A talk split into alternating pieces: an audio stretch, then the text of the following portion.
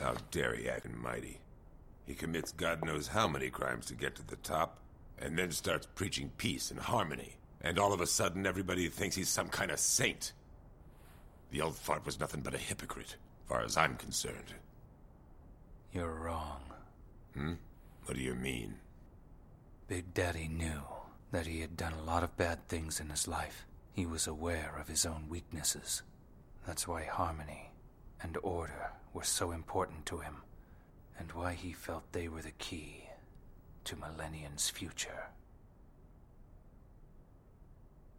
I hate it. I hate the thought of you being duped into believing that old fart's bullshit! He robbed me. Stole the most important thing in my life from me. Do you understand? What he stole was irreplaceable! He's about to learn what it feels like, because you know what I'm gonna steal from him? Everything he's got!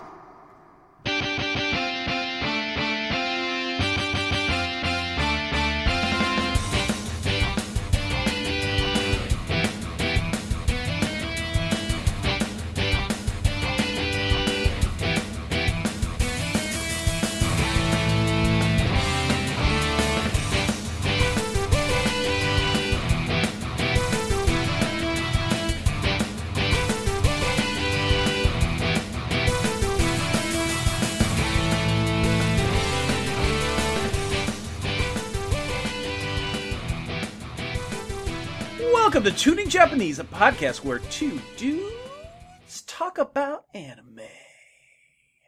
Sounds like you questioned the dude part.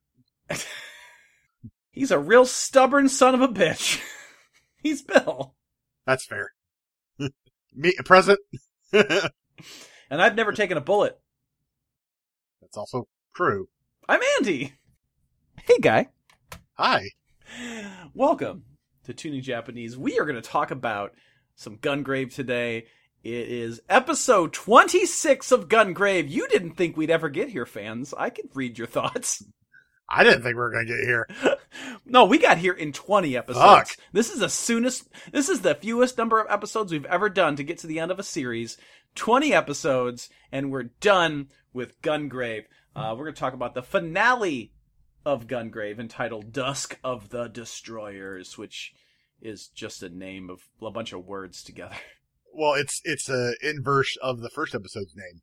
What? What was the first one called? Destroyer of the Dusk or Destroyer of the Dusk. Really? I didn't know that. Yeah, something like that here. Hmm. He's pulling up the Funimation. No, the Or the Funimation's up. I'm I'm pulling up the Googles. It's the Googles. This is the part of the show where Bill Googles things. Not to be confused when Justin McElroy does it on Sawbones. We're not chomping at the flavor at all.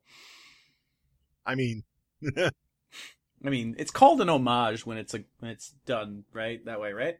when we called out we we call it out, it's an homage. When we don't, it's blatant thievery. Destroyer in the Dusk is the first Ah, episode. okay, Destroyer in the Dusk. So then that leads us to Dusk of the Destroyers. Actually, I kind of like that when when you really really like pay attention to that title, and you think of like kind of like the idea of like the beginning of a journey to the end of the journey. It's not the worst thing they ever did, but I still wish it was now because the last episode was then. That's fair. That's fair. uh, that was last week. But anyway, this week we're going to talk about this wonderful episode. We're going to wrap up with the final episode here and then be back next time for our final, final wrap up where we talk about the series overall and we play some sort of game that I'll come up with. And Josh will hopefully be here and we'll, uh, we'll have a good time. We'll have a great time kind of talking about overall the series and kind of drilling down to its core. Yes, Yes. we, we'll call we'll call that one now. Yes. And next episode, we'll reveal what we're doing for season seven of the anime. And we have a couple of big announcements we're going to get into. We'll wait until next time for that. It's uh, going to be a really big episode next time. Definitely make sure you're, you're you're subscribed on Apple Podcasts or Spotify or Stitcher or wherever the hell you listen to our podcast. Yes, I listen. I listen to it on iTunes. Thank you, Bill. That's called getting us downloads. Uh,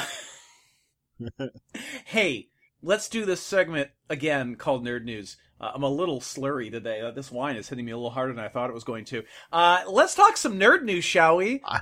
I, drank two bottles of wine before we started. I know I'm only like like only half, more than halfway through one glass, and I'm like, nope, I'm out. Let's talk some nerd news. I'm going to start. I watched a movie this weekend. Nice. I A don't ever do. huh? I don't. I don't do that very often. We watched two movies this weekend. Oh, okay, okay, Bill.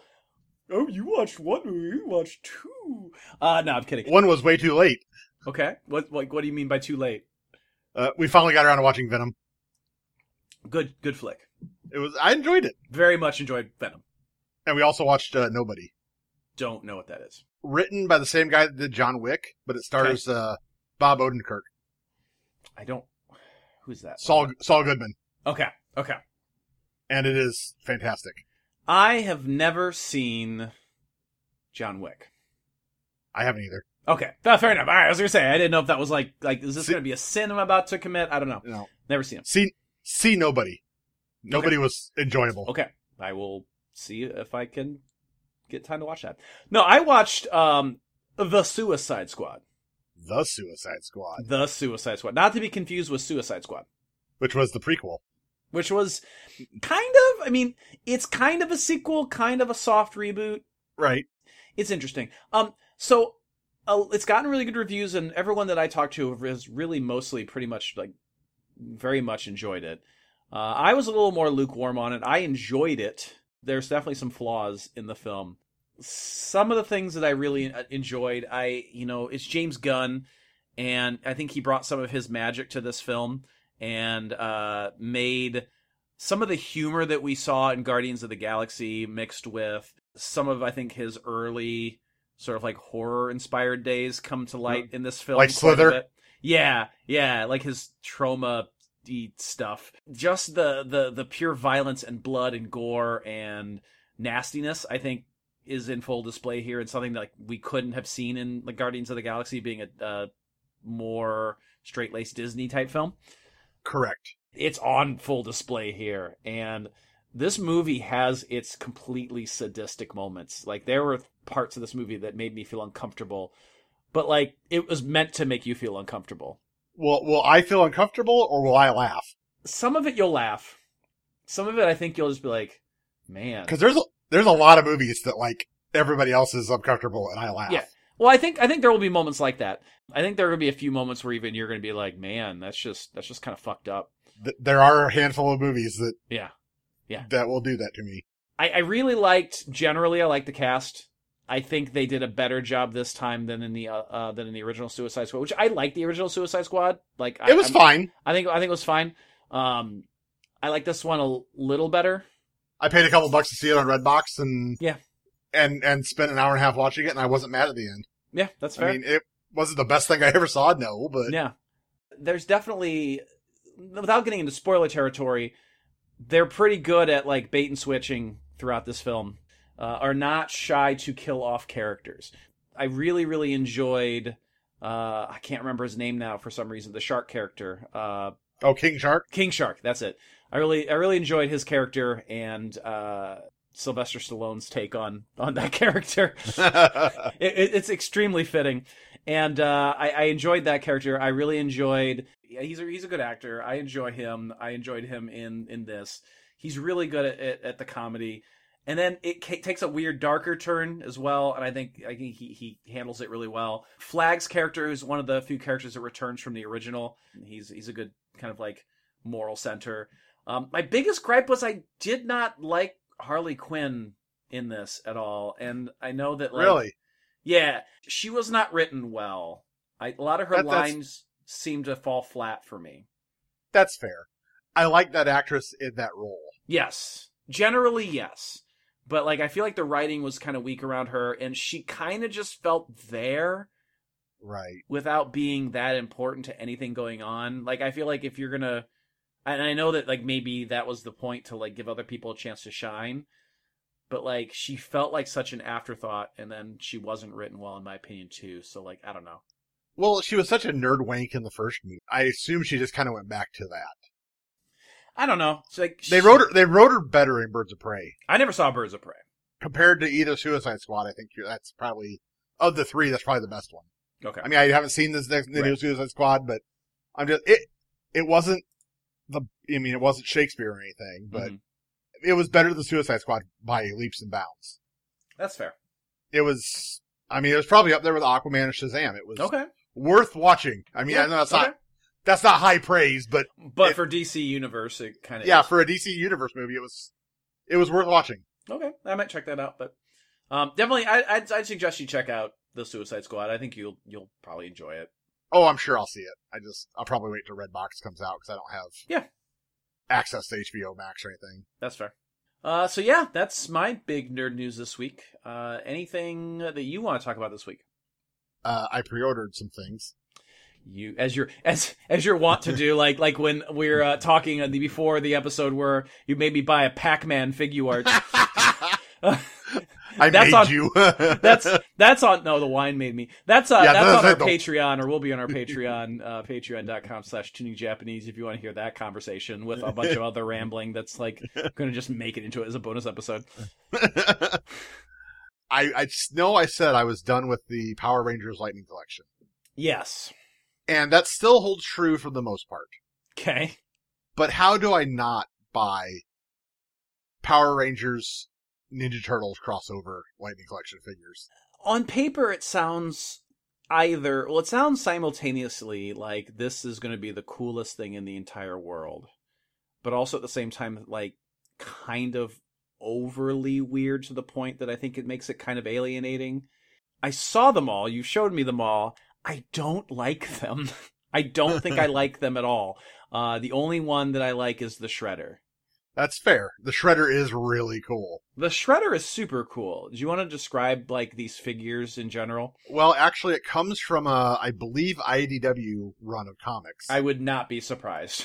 And it was literally the Power Rangers meeting the Ninja Turtles, and at some point, the Turtles take on the Morphers and use them. the streams cross or whatever. Yeah. So these figures are homages to that. Mhm. We have uh, Leonardo as the Blue Ranger Mm-hmm. and Billy's Power Lance three prong double in thing Yeah. uh, is now two swords with they're they're almost sized in their own right. Okay. But there's two of them and they're smaller. Raphael has the Red Ranger and he has got sai power swords that are slightly bigger. It's weird that they went just just based on color and didn't go more toward like the right personalities matching, or like even the weapons matching. I don't know. Maybe it just made it too plain. But like you have like you do have two that like use swords. but really that's the only crossover. I mean, I guess like the lance and the the the sais makes sense. Like the three the three. See, I would have done the power daggers in the sais. Okay. Okay. Yeah. No, I can see that. But yeah, they went strictly by color of the ring of the turtle. Mhm. So yeah, the the one pack is Blue Ranger Leonardo and Black Ranger Donatello. Which is not quite right, but close enough, I suppose. Yeah, I mean, if you're going personality, obviously he'd be Blue Ranger, but Mm-hmm. and he's got a bow staff with an axe, like a pole axe, basically. Yeah. Raphael comes with Tommy as a foot soldier. Mm-hmm. I don't know enough of the the story to tell you why that is. I don't know the actual plot. Yeah, I have no Um, idea. Uh, Michelangelo is the Yellow Ranger, Mhm. and he has uh, dagger nunchucks, Okay. which are cool if not terribly practical. Yeah. Um, and again, yeah, black to purple and yellow to orange are not exactly right. But close-ish. they're close. Um, and their Pink Ranger's April O'Neil. Okay. Okay. She just has the regular bow, Mhm. and then she has a microphone and camera. All right. And then the single figure of the of the set is uh, Green Ranger Super Shredder, That would be the one figure I'd want. and that one is cool as shit. That one is super neat. Like again, I don't do action figures very often or as much, but like that would be one that I'd be like, I would like that in my collection of random things. Like that is just looks cool as shit. Well, and I've always been a Power or uh, Ninja Turtles fan. Mhm. If Battle Beasts were one of my fir- the first things I kind of saw and was obsessed with, Ninja Turtles is actually one of the things I, I started to collect for real. Right. It, it's kind of hard for me if I find I don't just buy anything Ninja Turtles because I'd go broke doing that too. Uh, but if I find something random cool like the the black and white comic book versions yes. I have back there, Yeah. you know, I, I want them. Yeah, that's fair. And I think this I think this kind of fits in the a cool alternate version of them. Yeah, I agree. Um, yeah, I mean, the turtle figures are weird looking to to me, but I mean they're novel enough that I could see why you'd want them. Right, and that's entirely what it is. I I like no- novelty and crossover appeal and you know what else is novel? a book. This is true, which a type of book could be a manga, and Mungo. I'm sure close enough. Uh, you a uh, a manga. I'm sure there's a. I lost my train of thought. The You- wine got to me. there. You a uh Uh, yeah, I'm sure there's a manga version of Gungrave, and Gungrave is the anime that we're talking about. oh yeah. Look at me, I'm freaking good. this was okay. So this was was my week, but like I took over last week for Josh. So then Josh was going to do this week, but then Josh couldn't be here. but then he didn't. So we're just gonna kind of we're not gonna do a straight up just like watch and comment like we're gonna talk about like like regular, but we both have just for the fans who are out there, we have it up so that way we can at least like refresh and see what's going on. Phrasing. God damn it! I, I was like, what did I say?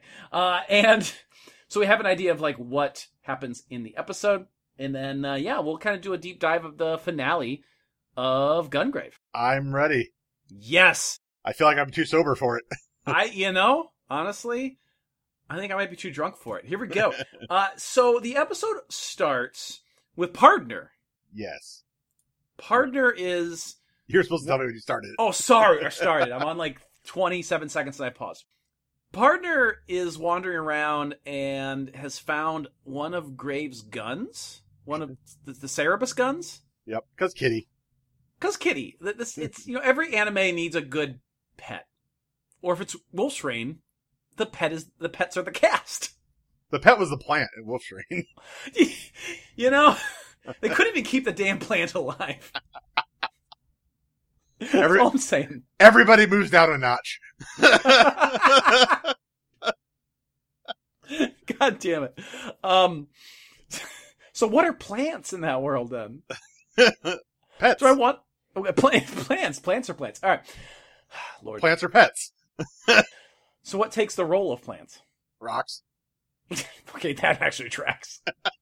so the cat like sniffs the gun, then all of a sudden looks up, and then there's Bunji randomly. It's Psychic Cat. It's Psychic Cat. It sees dead people. It's this cat does see dead people. So they go to the old bar. It, it's it's a mess. Like glass is broken.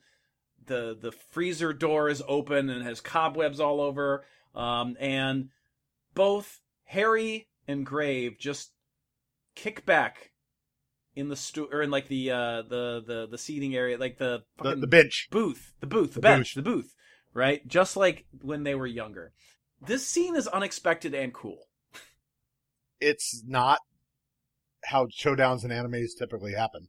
No, it isn't. Like, let's think back to some of the anime that we covered that were very action oriented. Even if we compare this to something like Trigun, Probably the closest. which makes sense because again, same same, you know, kind of like a lot of the same people. It seems like you know, running, creating this show, create, tr- creating Trigun, right? You know, when we get that final showdown between Vash and Knives, there is kind of this sort of like bittersweet sort of like moment where like they're kind of together, and then they try to sh- you know shoot and kill each other. But like this is like even more so than kind of what we saw in Trigun. Yeah, they actually, well, they actually have a, a good relationship. Mm-hmm. I mean, Kni- Knives is absolute axe crazy. Mhm. Harry's still got some humanity. Yes. I mean, yes, he's evil. Yes, he's bloody Harry, but there's enough of a real person still there that, whereas Knives is just completely, like, I don't think we ever see Knives soften at all. No, I don't. I don't think that's the case at all. They sit and they stare at each other for for quite a while. Actually, we get like a lot of really cool close-ups, like other faces, uh, and you again you get to see Brandon's, you know, sort of like really fucked up face. It's well paced. It's very atmospheric. Yeah, extremely atmospheric. Not a lot of not a lot of dialogue yet. Um, by the way, we don't have our theme song in this yes, episode. they cut it out of this one. Yes, this is they, they need every second they could possibly get here in the finale. So we get our title card, we get Dusk of the Destroyers, and then we get another sh- shot of them sitting across from each other. He basically he isn't Harry, basically kind of calls out Brandon like saying like you pathetic bastard. Well, I think that's not even calling out. I think it's more of a sympathy because he just sees how fucked up he is. Yeah. It's that's like, hey, buddy, you look like shit. Yeah, and it, this whole scene is kind of the tone is a little weird, but like it makes total sense. Like they have that awkward moment at the end of the last episode where they are just kind of laughing when he goes to shoot Harry and he's out of bullets. Yeah, and so their next goal is to just come walk in here and sit down and talk. Yeah, and you know it seems like you get the vibe that like is this Harry trying to pull another of his like kind of control tricks? See, I, I didn't read that into it at all. Okay, like I'm I'm not sure because like Grave is not really talking a lot here at all. No, but I mean, it's hair. It's it's It's Brandon. Brandon Heat. It's- He doesn't talk much. so how did I you think- kind of see this scene? I think this is their old dynamic of them. You know, Harry just pontificating and Brandon sort of sitting near him grunting. All the tension kind of broke, as we see both in the last episode and some of this episode. We kind of see both of them revert to the people they were. That that that click just kind of took all the all the air out of the the fight. And it's interesting how they can go back to that though after everything that they've been through, all everything that Harry took away from Brandon. Harry kills Brandon. Brandon then comes back as this undead dude and kills all of Harry's friends. It's like it's almost like they're on like even play an even playing field at this point. Although I don't think Harry cares anywhere near as much about the the people that Brandon killed as Brandon cared about the people that Harry killed. I agree, and and the one that he does care the most about was not killed by Brandon. Yeah, it just happened. Yeah. So like maybe there's a sense of like introspection like within Harry of I've made some fucking bad decisions. Right. In this conversation, uh, you know, he says, you know, like, man, Dr. Tokioka made you a necrolized being, right? Like, why the fuck would he do that? And Brandon says, yeah, I told him to. I asked him to before I was killed. Like, did we know this? I don't know if we knew this before. Like, if this was like, I can't remember if this was like specifically revealed. I can't remember. I I- can't recall. I don't either. I don't remember this being called out. I think maybe there was a point where he was like talking to Tokioka, but I don't think we ever got 100% what, what was up here. Yeah, I, I don't remember I recall 100%. But then the most the, the coolest part I think of this entire scene starts. And that's where we kind of start cutting back and forth between Grave and Bloody Harry as an old man to them when they're younger, sitting in the bar. And I think that's it really is, is, like I said, they all kind of revert to who they were. Mm-hmm. And the dead are all around them. Yeah. It's the whole this whole scene is just super cool. Like and I love how like when they cut to their younger selves, they cut right back to like the original voice actors too. I think that's a nice touch. And you're right, like they're just surrounded by the dead. So like we see like lines of like executives walking by, and then we get a, a shot of like Maria and uh, Big Daddy, and then we see like Blood War and like the evil Nazi doctor and just like all of these things, right? As Harry is shouting about how, you know, he had to do all this stuff to get to the top of the ladder. It's a very cerebral ending to an anime. Like I said, I, Mm-hmm. I don't think these are literal. I think this is the emotions and the thought processes of these two. You know, I don't think it's literally time shifting or literally the dead come back or anything. Obviously, No. No, it's all it's all metaphorical, but we don't get that kind of metaphorical ending to things usually. No, we really don't. And I, I think that this is kind of the beauty of this final episode is that they're taking they're really taking their time to tell the story not just through dialogue, which the dialogue is good between the two of them. But like you have you have this dialogue and like if they didn't do these things like it would still be fine but it would be a lot of the same scene of cutting back and forth between the two of them sitting at this it would feel like a tarantino moment where like they're all just Yes. sitting in a bar or something and like there's not a whole lot necessarily visual going on during the talk but like you know the whole point of and again i don't like tarantino but like generally i get the idea like people are there to listen to the dialogue and the interactions between the characters I think objectively with Tarantino, you have to say it's the the scenes are at least I don't want to put it. If, even if you don't think it's well written, it's obviously intended to be interestingly written.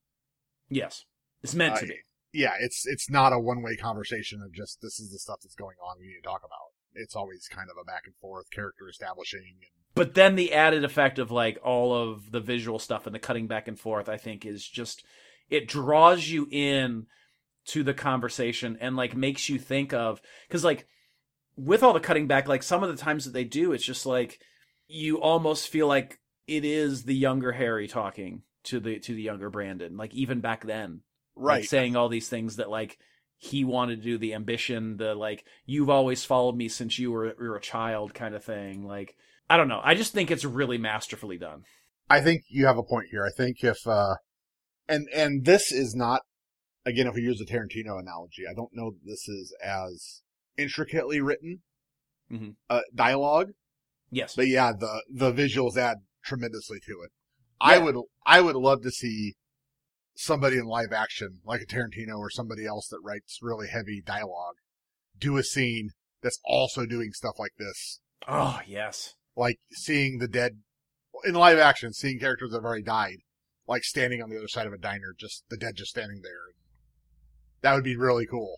I fucking love that. And cutting back and forth between like a time shift of a, a younger actor that played the character in a time shift. Yeah, cutting Yeah. back and forth. That would be that would be super cool to combine to combine those things, the conversation and the visuals. absolutely agree.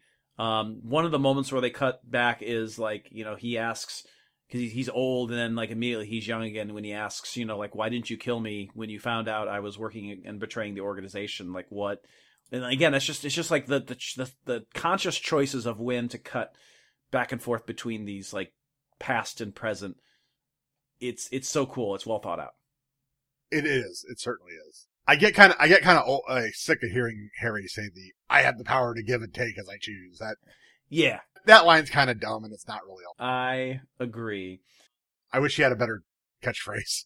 Yes, I yes, yes. Um, although we will come back to your favorite analogy in just a little bit during this conversation, but we'll, we'll get there. Brandon has said, like, you know, I thought you would always become the boss of Millennium Millennium, to which, you know, Harry's like, what, me?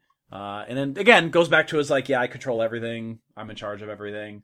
You know, if I say black is white, then from now on it's white.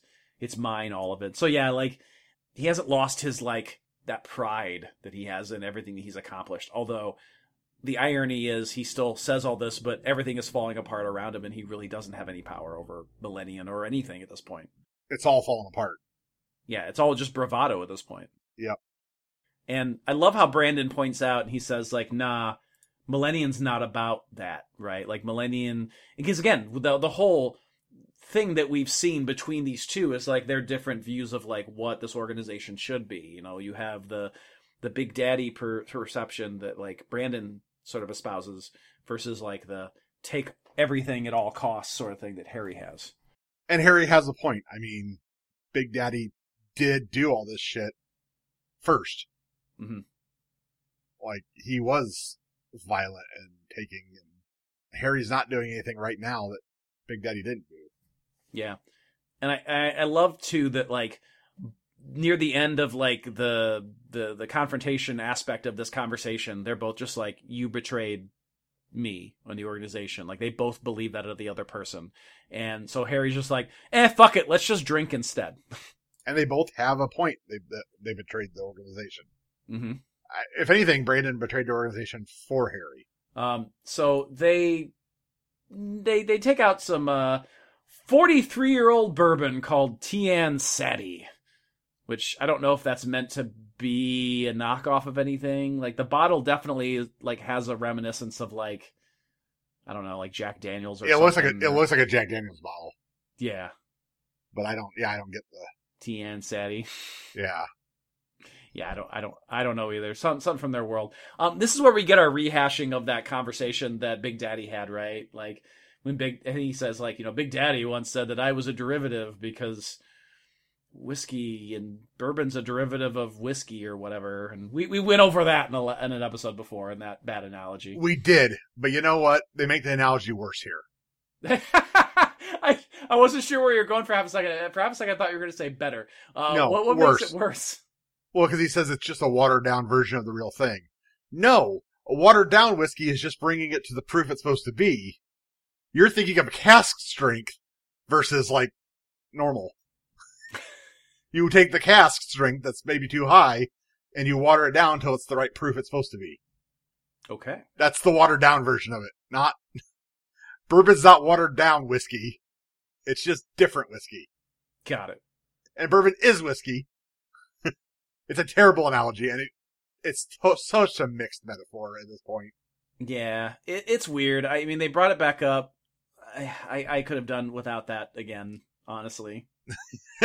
and you don't feel anywhere near as passionately about the whiskey as I do. No, no, I don't. I don't have as, as I, I don't have a passionate belief in, in alcohol usually. So yeah, no, I can understand why that pisses you off a little bit, or at the very least annoys you. He calls Big Daddy an old man and a fool. Uh, to which Brandon's like, "Nah." Big D says Big Daddy knew that he had done a lot of bad things in his life. He was aware of his own weaknesses. Uh, that's why harmony and order were so important to him. And I like that. I like that sort of take on Big Daddy is this like crime boss, but like why he did soften up the way that he did near the end of his life. he had a change of heart, and I guess you can I can see reading it that way. And that's kind of how Brandon always saw him, you know, like he realized what he did wrong, maybe like some of the methods, and he wasn't going to necessarily do, I don't know, kind of like follow that fully later on in life. To which Harry is like, that's bullshit, and like breaks the bottle of booze on the wall. Well, he he does have a point. I mean, that is how Big Daddy got where he was. Mm-hmm. Was through bloodshed. Yeah, as I said before. And honestly, that's how he maintained it. I mean, he maintained it through force of arms and strength. And like, if you got out of line, they would kill you. Mm-hmm. And that's that's one of the cool things. It's just the cool thing about this conversation between Harry and Brandon the whole time is like you at any point can be like, yeah, you're both right. Yeah, I think as the hero, it's Brandon is a little writer, but it's it's like 60-40. And that's that's good writing of any villain. Oh, it certainly is. Yeah. Like they have to be they have to to have a real like there has to be something realistic about Very, very few villains. eh, Not always. Doesn't have to be. But very few villains get away with just being absolute batshit crazy, violent anarchists. Mhm. Uh, the Joker, Carnage. I, I can't even think of anymore, honestly. yeah. Those are the two that really come to mind as working in the in the mindset of being nuts. Yeah, those are the ones that kind of come to my mind too. Harry takes out a cigar, asks like, "Hey, when did things go wrong?" and take a turn. Uh, and I love that when he asks that question, like we see all these shots again of ghosts around the bar. We see like Ballad Bird Lee, and we see Bob, uh, and then we see like all these executives of Millennium watching like behind him. This sort of, I guess, like reminder of like there's I don't know, like it's just like kind of like all the people that had to die because of Harry, ultimately, Because of what Harry wanted. because of because of his ambition and because of his his desire. Like he's he's ultimately the he's like I don't know what went wrong, and then like here's all these dead like dead people that like were caused by like Harry's decisions. Yep. I love that. Uh, Harry takes out a gun, uh, and not just any gun, but the gun that Brandon was going to shoot and kill him with originally. Apparently, he just kept it. I mean, I understand keeping something like that. And then he ke- and then he also like produces the gun that he killed Brandon with, and he just lays him on the table, and he's like, "Hey, so you know what we're gonna do?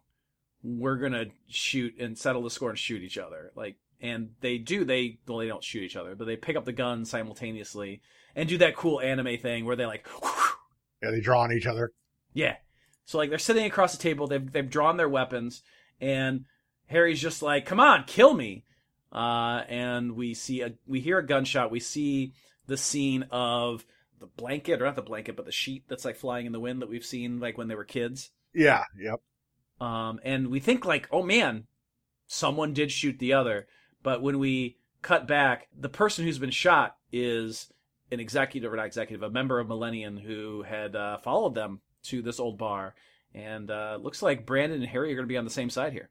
He was sneaking to assassinate Harry, hmm and Brandon saved Harry in this moment.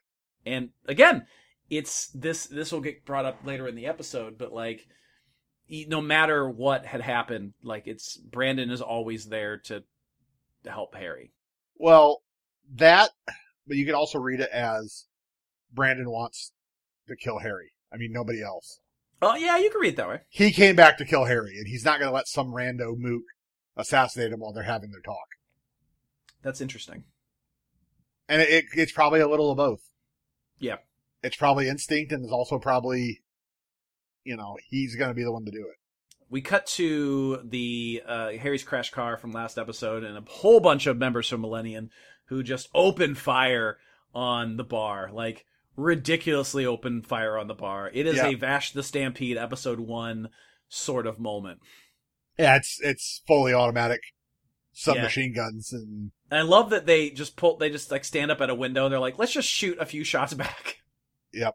They're not going to go down without like fighting. That's for sure. Um, and they do take down a few members of Millennium. they they take down more than a few. Yeah. And you can really tell Millennium wasn't here to kill both of them because they didn't pack any necrolyzer bullets. No, they didn't. Which actually is a good thing because Brandon takes a bullet for Harry. Takes several. Takes a lot of bullets, actually. You're right, from Harry. I think at this point they have snapped back into partner mode fully. Yeah, whether whether it's intentional or just survival based, they have. Yeah, what, whatever his intention of that first shot, taking that dude out. Now they are certainly on the same side. That's cool. Here's something else that I, I did not notice, and I actually really, really like. This is I've seen this before, but this this just dawned on me. After he's shot, he points the in his grave. He he points the gun at, one of the uh, members of Millennium who's in there, and Uh-huh. like he looks like in his eyes, and like has this moment of like, "Fuck, I can't kill this guy," and he just starts chucking these guys out the door, basically like, "Get the fuck away! I'm not gonna kill you." The looking a man in the eye and seeing what they are, what they're like. Yes, which is a callback Yes, yep, to to Bear Walken. Yep. That's so cool. So like he sees that like some of these people are innocent. They're just pawns, right. Most of them are. just doing a job. Most of them are no different than they were. Absolutely. So maybe he sees a little bit of himself in in these people. Yep. So he's trying to kind of trying to kind of save them, and I I love that because I didn't catch that the first, the last time I watched this. That's that's such a cool minor thing. Brandon puts the gun in his pocket. He grabs the other one, uh, and as he's grabbing up all these weapons, Harry's like, "Why are you protecting me?" And you know, like basically shouts it again and again, like, "Why? Why are you protecting me?" Uh, to which then we cut outside where one of the executives is like, "Why is he protecting him?" yep. And this is where, as you mentioned, they're like, "Yeah, we should probably get some of that anti-necrolyzer bullet, like like ammo and rounds." Up Yeah. here." But obviously they didn't come there to do Brandon. No, no, not at all. They they're only trying to take out Harry. They didn't really rec- realize what was going to happen. Yeah. We cut to uh, oh, what's his what's his name? The uh, the the guy who's in charge of Millennium now. Um, Nabisco. Nabisco, thank you. Uh, Martian Martian successor Nabisco. Uh, he uh, that's a callback from season one. that was a long time ago. That was all. the wow. yeah, so he's still chilling with with uh with uh Mika, and he's like, "Oh, well, we found Grave. That's the good news." She's like, "Oh, yay!" And he's like, "Well, the bad news is he's gonna have to die now." Yeah, he's with Harry and we're going to kill both of them. Yeah. To which she's like, "No, don't." And he's like, "Nah, I've already kind of made the order." And she's begging him. Yeah, we got out the necrolyzer bullets and everything. I mean, we can't we can't possibly put those back. Uh, so Mika's like, "Fuck it, I'm just gonna run to Grave," which is what I do best. we're, we'd have to change the light bulb different. so we, we see Mika running away, and they're just like, ah, just let her go. Um, we cut back to the bar. More soldiers have shown up to fight. Uh, Harry and Brandon have like put a table down and have uh, really kind of like set up a, a defensive position, but they didn't think about the w- open window to their left. that someone just pops in and like shoots the hell out of Harry. Uh, this is gonna be the the first set of bullets that Harry takes here. He gets shot a lot in this episode. well, it'd be kind of anticlimactic if he didn't. That's fair. He does note though too that like, man, this is the first time I've ever been shot.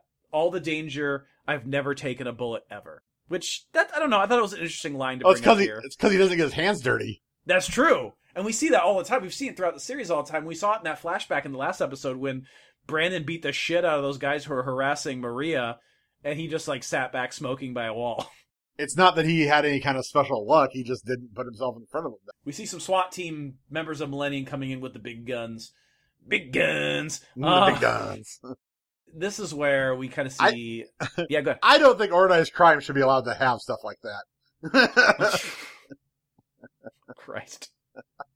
I just Wow. maybe that's a hot take, but Maybe, maybe that's a hot take. I don't know. I, I don't know. Um, I love this this scene where like Harry's losing some blood and he he gets really reminiscent and whimsical and he's like, man, I could just smell Jolus's cooking. I love this scene because it contrasts so much to the earlier one where when they were younger and like I think it's the same episode that uh, Brandon dies and they're in the car and they they talk about all their old friends and it seems like Harry has no idea who they are. yeah, Harry's forgotten entirely. Yeah, and but here he's like he mentions Kenny and Nathan and you know he's like man I miss those guys. And I just like it. I just like it's almost like I don't know if it like is, is a character change or growth you want to call it that but like I just love that like connecting that scene to what we saw earlier with uh uh with Harry. Again, they're flashing back to their old selves too, so I think Yes. maybe that's some of it. Yeah, Old we Harry actually does remember Good. these people. Yeah, and we get another scene where like he's he's because I think this is from his perspective, his memory. Like he's he's losing all this blood here, and he's not doing so hot. So like he is thinking of those good times. Like we get a scene with the three other members of their original crew, like actually talking, and Brandon sees Maria, which is cool. Um, so it's like they're they're both seeing like these moments from their past Until her fuckboy shows up.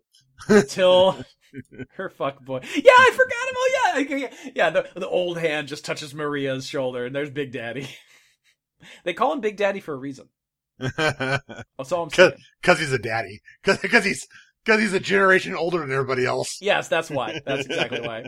Uh, I love I love this scene too because again, they're both just like having these moments of reminiscence, and and Big Daddy says like, "Sorry, I caused you all this trouble, Brandon," and like it's just so much closure that we're getting in in these scenes here, and I love it. I absolutely love it. Harry asks again, like, "So I thought you were trying to kill me. Why are you helping me? Like, didn't you come back for revenge?" Um, and kind of pulls himself up, and again, Brandon just won't answer him Cause he's Brandon. because I mean partly because he's Brandon, but also I think like he's conflicted, right? Because Yeah. like even He- even He Harry doesn't, he doesn't really know. Yeah, I don't think he does. And Harry even says like, "Dude, I killed Maria. I killed everyone that you care about. Why are you still helping me?" Where he says, "I'm here right in front of you. Use your gun. Kill me."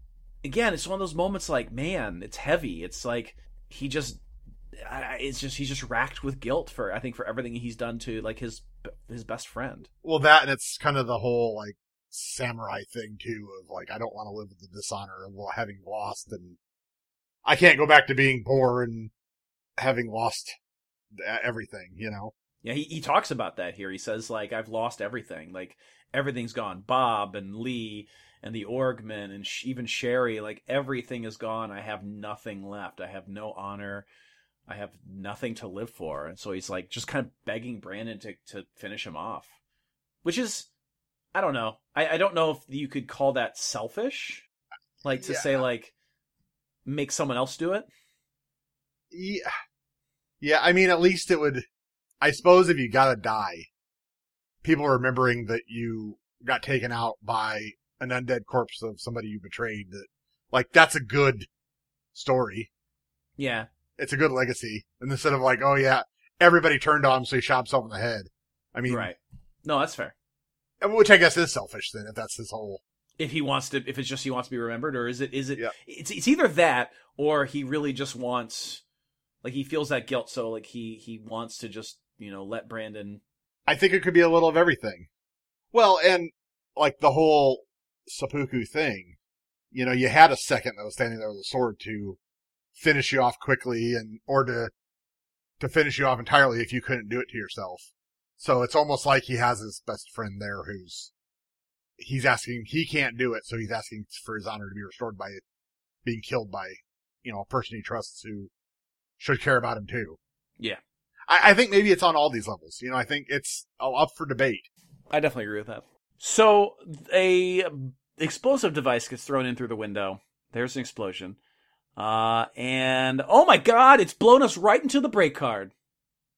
Whee!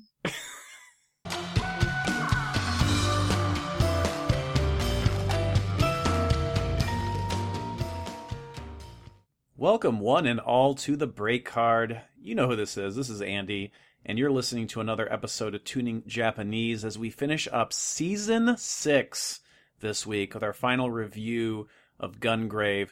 What a crazy ride this anime has been. I know it, again, these seasons always feel like they take forever given our release schedule, but uh, I'm very excited to have one more discussion coming up next about the anime overall we got to get Josh in on that one, and he is uh, really dealing with some stuff this weekend, so we can't record. So we're going to try to get that to you in a couple of weeks, and maybe put something out on the feed in the interim.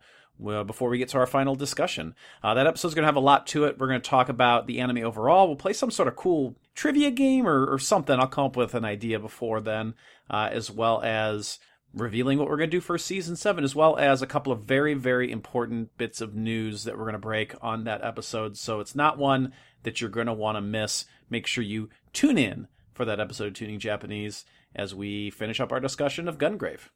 Hey, if you want to support the show, you can head to patreon.com slash tuningjapanese and donate as little as $1 to help support our show. Uh, for $3, you can get bonus episodes and content. We just released bonus episode number, I think 46 or 47. I can't remember off the top of my head. But Bill and I bantered at the beginning of this episode for a while about a bunch of different nerdy topics. Uh, and you can listen to that. You can listen to some of my favorite episodes in all honesty, like the uh, one where we tried to rank and put every one from, uh, not everyone, but major characters from the anime that we've covered in our seasons into the Hero Association. We ranked the Trigun villains in another episode. Uh, there's all kinds of crazy fun bonus content. We talk about Marvel stuff, uh, all kinds of things there. Again, patreon.com slash tuning Japanese.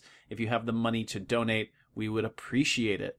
If you don't have the money to donate, really honestly, the number one thing you can do is tell other people about our show. If you know someone who likes anime or nerd culture and you think that you know maybe they might enjoy us go give them our link and let them know to check us out especially before we get into season 7 in our brand new series to be announced soon you can also leave a five star rating and review on Apple Podcast, on Google Play, on Spotify, wherever it is that you listen to today's episode. We'd really appreciate that. The algorithms are crazy math and science that I don't understand, but the more positive reviews we get, the more people find our show, the more we're promoted. So if you have not rated our show yet, please take five minutes, maybe less of your day right now to go and review us and let people know that you enjoy our show and that people should come and listen to us.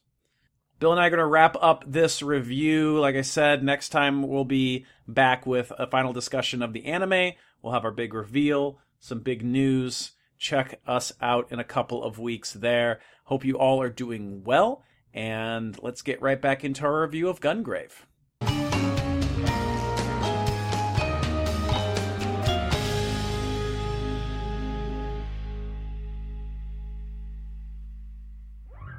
We've crawled out of the rubble of the break card, and uh, we come back. Why do I have to lift the wall? we'll get there in a second. Uh, but first, Mika is running down the road until she can't anymore. Yeah. Uh, to which Nabisco shows up and is like, "Get in the fucking car." Come on. So she gets in the car, and then we get a scene with Sherry visiting Harry in his mental state of where he's at.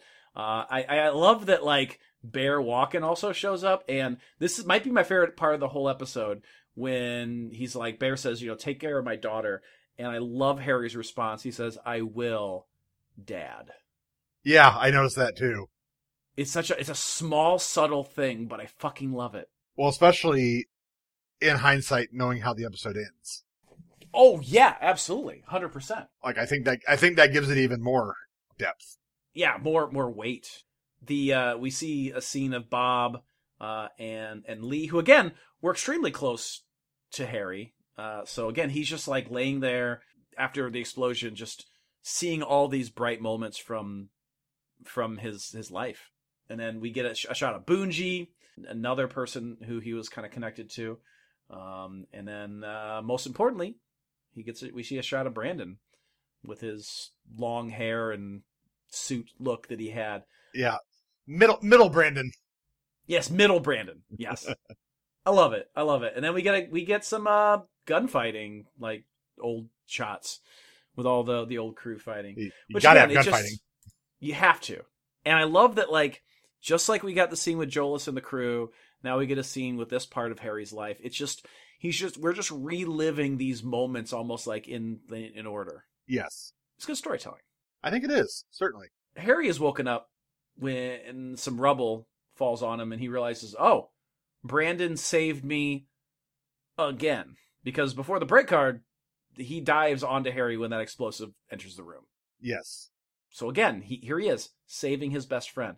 Uh, and all these armed men just kind of come in. They're like, man, that was easy. As Brandon hulks out and No- lifts. Nobody look at the timestamp on the on the episode. It's fine. just lifts the fucking rock, and they're like, "Holy shit!" And Brandon goes into fucking beast mode. yes, he does. It's the animation of him getting riddled with the bullets is fucking badass, and then it's even cooler when like Harry picks up the gun, shoots it, and he does this like crazed jump in the air, like a flip punch down, like a Superman punch. And then your favorite part, where he whips a rock at this dude. yeah, that was so good. It's really fucking good. Fuck your face. Yeah, it's so good. I like how he went from like shooting him in the kneecaps to like just throwing rocks in their their head. Oh, so oh yeah. Unfortunately, he does get gooed. He does get gooed. He gets he gets a leg all gooed. Somebody finally came up showed up with the goo. Yeah, the uh, the anti necrolyzer bullets. then Harry gets shot up again, like crazily, like fifteen times. the stiff softener. Stiff softener. Because they're corpses. They're stiffs. Cause cause they're stiffs. So Grave raises up after he watches Harry dramatically fall, what seems like to his death. He just takes bullet after bullet, and then he again just loses his shit. He just scre- he goes Super Saiyan. He just screams. his hair flies up in the air, and then we cut to uh to Mika in the car. with uh Nabisco Nabisco and stupid hair. Yeah, stupid hair and Nabisco. They go, uh, "Hey, pull everyone back." Which at this point, I feel like it might be too late. Much like Big Daddy, we didn't pull out soon enough. That's oh oh oh. We She, cut. she's right there. We cut back to the bar. Brandon, everyone has left, and Brand, it's just Brandon and Harry, and Brandon is just kind of standing there. no, it's just Brandon. I mean, Harry does move. Uh, he is actually he lives up to his name. He is now officially Bloody Harry. He's just twitching. Yeah, his hand starts twitching, to which, like, he then starts crawling, and he gr- crawls, and he grabs the gun, and he's just leaving a red smear behind him. yeah. Uh, Brandon falls over, and he just, like, crawls over to Brandon. He's like, hey, Brandon. hey, Brandon. Hey, hey, buddy. Hey, buddy. And I love that Brandon just opens his eyes, and he's like, I knew you wouldn't die. you stubborn son of a bitch. yeah. You want a gun, buddy? How the fuck is Harry not dead? he made his three saving throws. Coming back with one. he rolled in that twenty. Yeah, he rolled that twenty on He's back with one hit point. Jesus Christ. Um, and this is where, again, might be again one of my favorite lines from the episode. Brandon goes, "I keep making the same mistake," and Harry's like, "What? Like, what? What the fuck are you talking about?" Brand says, "Choosing Harry MacDowel over Millennium." Yep. It's just like, man, it's a, a heavy moment. It, it was. It was a very heavy moment. But he then follows it up with, "But I have no regrets now." Right. And I love that too. And he's just he's laying there. He says, "I have no regrets that I couldn't kill." And like this is the tearjerker moment. I was rewatching this the other day, and I I the tears came a little bit. Like it was just like this is that he's like I, couldn't kill my best friend, and I'm like, oh my god, it's such a it's such a fucking sweet moment. And that's why I, you're not the one I asked to make sure I never wind up in a nursing home. Right. Was like, you aren't going to be the one to take me out in the woods and No. no, for for no. And uh Harry breaks down crying. Brandon looks like he's basically pretty much gonna die or has died. Uh the sheet goes flying up in the air again and we see them as kids running and Harry's like, I just want to go back to the old days when, you know, we were kids and just be free again. Free from like all the shit, right? The way that we were back then. And then Brandon, who apparently isn't dead, turns his head. Just says, I mean, he's a little bit dead. he's a little dead. He, a little He got dead. better. He not well. Well, okay. Uh, he says, "Well, then let's go. Let's go back. Let's go to the forest of no return." No, um, he says, "Let's go home, Harry MacDowel." And it's just like, oh, I just have so many feels. Like, and they reach out to each other. with Uh, with guns. with yeah, it seems like they're reaching out with their hands, but no, they're reaching out with guns. And this fucking moment. Okay, I have a problem with this scene though. okay. Brandon is near invincible. Would a bullet to the, hel- the head kill him? A regular bullet? I think at this point, with the goo that's hit him Yeah, and all the cracking that's gone on, maybe. I mean, if you think back to Logan, mm, spoiler for Logan, I mean, he died from something that would have not normally killed him.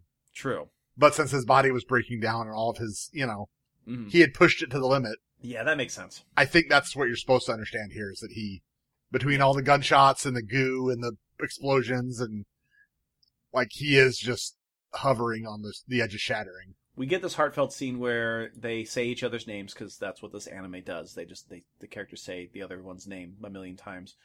Um, but this time it actually is really emotional. And yeah, then- for once it matters. And then they cut to white, and Mika runs out of her car as the credits start playing. Uh, it's one of those like where you still got action going on with the credits rolling. Yeah, like I said, they need all the time they can get. Yeah, no, they do to, to tell the story. Uh, Mika just goes bolting, just completely bolting down the alleyway up, and then we see we cut to you know memories of her talking with Grave and her saying like you know I've got to find my family and you know saying like I love you, and he says you know you're gonna you're gonna be happy even when I'm gone, right? You're gonna live a great life forever and and until you know till your your time to pass away essentially it's such a sad moment because like she's she's remembering all these things she runs and then what she finds is brandon and harry both dead we don't see them but we just kind of see the shocked look on mika's face Yeah, we never actually see. yeah so i guess technically brandon could be not there maybe he did survive and left but no it it, it makes sense that like he's he's dead and, she's like you know you're we're family I think the end of the show proves that they're both dead. Yeah. Because it's all the other dead characters saying the names. Like we oh couldn't, yeah we couldn't end with more names being said, yeah that's true no we couldn't but they wouldn't be saying talking to Brandon yeah if Yeah. if he wasn't also dead. that's true It's And, you people know- welcome, welcoming him to the under to the afterlife. it's bittersweet. I like this moment too because like we get a shot of like you said, like everyone. Essentially, we get like Sherry, and again, they're all just saying their names.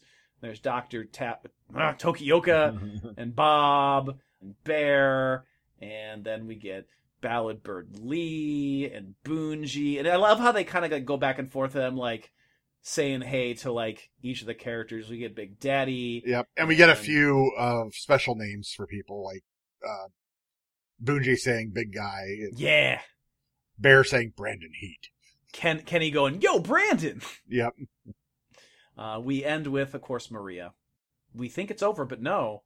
We get one last scene with them as kids again. And, well, like like they said, they wanted to go back to where. yeah, So, is this heaven? Are they? I don't know. Are they in a memory? Are they? Are we I just? don't. I Is this a flashback for our benefit? either way, it's it's a. I think it's the right scene to go go away on, and I think Yeah. it's kind of kind of an extension of the original scene uh, that we saw back in the day. Because he introduces Harry introduces himself. He's like, you know, the name's Harry MacDowel. What's your name? And Brandon, who's just laying there, is like Brandon Heat. Says Brandon Heat, huh? And who is the one that lost the two? That was Harry, wasn't it? That was Harry, yeah, because he's Yeah, the one that got yep. beat up by that guy. Well, the the the orphanage owner, correct? Yes, the orphanage owner. Yeah. So we end with him saying like "Nice to meet you," and he pulls Brandon up, and we see them like clasping up, clasping hands. Yep. And uh that's the end of the anime. Except for Maria saying "Welcome home." Yep. We really analyzed the shit out of that one. Um, it's time to talk about our final thoughts on this episode. We're not going to talk about our final thoughts of the series yet. I'm going to give us a, at least another week to kind of digest and come back with like a full perspective of of the anime. Um, so let's just try to hone in as as much as we our comments that we can just to the episode alone. I guess I'll start since this is my I guess question mark review. I mean, we kind of worked on it together, so we can just kind of talk together a little bit. But I I really really like this ending. I think there's a few things where they like you know like the the saying of the names over and over again and stuff that like could have been annoying had they had had like the art and the direction uh, not been as good as it is. When we look at the story overall we'll talk more about like the overall story later but like to end it uh, like it had to almost end didn't have to end this way but i feel like this is so much better than your typical anime ending. And, and it is a little reminiscent of like trigun in some ways. At the end vash doesn't kill knives and Correct. he you know he's like i'm gonna take you and, and like start this life and rehabilitate but like here at the end it's they reconcile to some extent and then they both die at the end Yeah, they die. They kill each other and yeah or dying anyway, so they they put each other out of their misery. So this episode just is it's masterful. It's so good and it I think redeems a lot of some of the lower parts. These last two episodes I think have redeemed a lot of the lower parts of the anime overall and I just thought generally this episode was paced really well. Like you said they they needed every second they could. Well, and they went they went back to the mob story and the friend story. You know, it it was much more mattering than just fighting weird monsters. Yeah. I think if Harry had just turned into like the super superior, it would have been a whole lot weaker of an ending. it almost feels like the way that this was written overall and again I'm, I, I should save this more for later but i'll just kind of mention it here and we've talked about it a little bit before the You make a rule then immediately break it. i'm so bad i'm so bad at it but i'm just gonna I'll, I'll just mention like like we mentioned the bob copter was the lowest point I think so. Well, and at least remember the Bob Copter. I i think do maybe, remember it I think maybe the Ballad Bird Lee fight was the low point fair because it was just as stupid, less funny. Yeah, no, that's fair. And but like it's just like they had it's almost like they felt like their hands were tied. They had to do the obligatory video game stuff. But like when they came back in this episode, like going back to the friendship, like it just it worked because we've built up that friendship for all these episodes and because of the visual choices in this episode, because of everything, like it makes perfect sense to me. And like just the, the storytelling just was really well done. Well, and them going out in a blaze of glory fighting Millennium together Yeah, was a better choice absolutely. than them fighting each other. I agree. And it could have just been Harry and Millennium versus Brandon. Could have been. And then, and like I said, I mean, Harry could have transformed and, you know, then it could have just upped the stakes of the, whatever, you know, and that would have mm-hmm. been, frankly, it would not been as satisfying. yeah, I agree. Yeah, I think, I think it was really well done. I think they saved, I really, really feel like the, the authors here were just like, you know, story, story, story, story, obligatory video game bullshit. And then here's the wrap up of our story. Right, for sure. It it reminded me of why I like this series and why it, when I originally watched it I thought it was so good. Like you you we get to that middle part and it kind of was slowing down and slogging and then like it's just it's it's all about character interaction and like the of especially of these two characters. Yes. And like that's the that's the strength of the show. Yes, agreed. And I have I have some other thoughts, but they all kind of they kind of fit into the wrap up portion. So, So, so let's save that. Any last thoughts on the episode at all overall? Anything that stood out? in general, worth it. Yeah. I mean, I, guess, and honestly, the the animation was not crappy in this episode. That was good. So I guess we can we can accept some of the bad animation prior, knowing they were saving time, money, and resources to make this one actually worth every second. I agree. I completely agree. That was episode 26 of, I almost said Trigun, of Gungrave. No, it wasn't. nope, nope. That was not episode 26 of Trigun. Episode 26 of Gungrave, which was titled Dusk of the Destroyers. And then next time, we're just going to wrap up and talk about the series overall in more detail. We're going to give you our top fives. We'll play some sort of game or trivia thing. Uh, we'll tell you what we're going to do next season. We've got some announcements. It'll be a hell of an episode. You do not want to miss it. Yeah. Bill, thank you so much. This has been fun today. Yes, it has. It's we've rambled for quite a while. We have rambled quite a lot today, but I think it is about time we stop that rambling. Yeah, I should go to bed. Yeah, that's fair. Uh, this has been Tuning Japanese, a podcast where two dudes talk about this sad, sad end to this anime. And uh, you recognize it, don't you? Eh. I'm Andy. What is it? what is it? and I'm a wanted man. I'm Bill. You smell that, Bill? Is it what the rock is cooking? It smells like Jolas is cooking. It doesn't matter who's cooking, it smells like. oh, Lord, we will see you next time. Bye bye. What? I stole his line. Thanks for listening to Tuning Japanese. For more information, visit our website, tuningjapanese.com, like our Facebook at facebook.com slash tuningjapanese, and follow our Twitter at tuningjapanese. You can also get a hold of the show by sending us an email at tuningjapanese at gmail.com. Check out our YouTube channel and our new series, Tuning RPG, by searching for Tuning Japanese or Tuning RPG on YouTube.com. Please help support the show by going to iTunes and leaving a five-star rating and review. You can also go to patreon.com slash tuningjapanese to get all kinds of bonus content and help support the show monetarily. A special thanks to our patrons Brian Nash and Superfan Matt.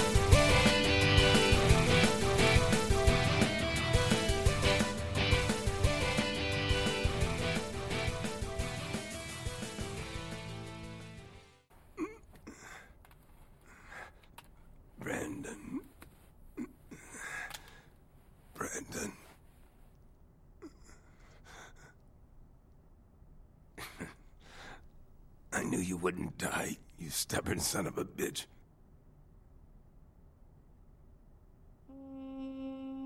I keep making the same mistake. Choosing Harry MacDowel over Millennium. But I have no regrets now. That I couldn't kill my best friend. Brandon! I'm sorry!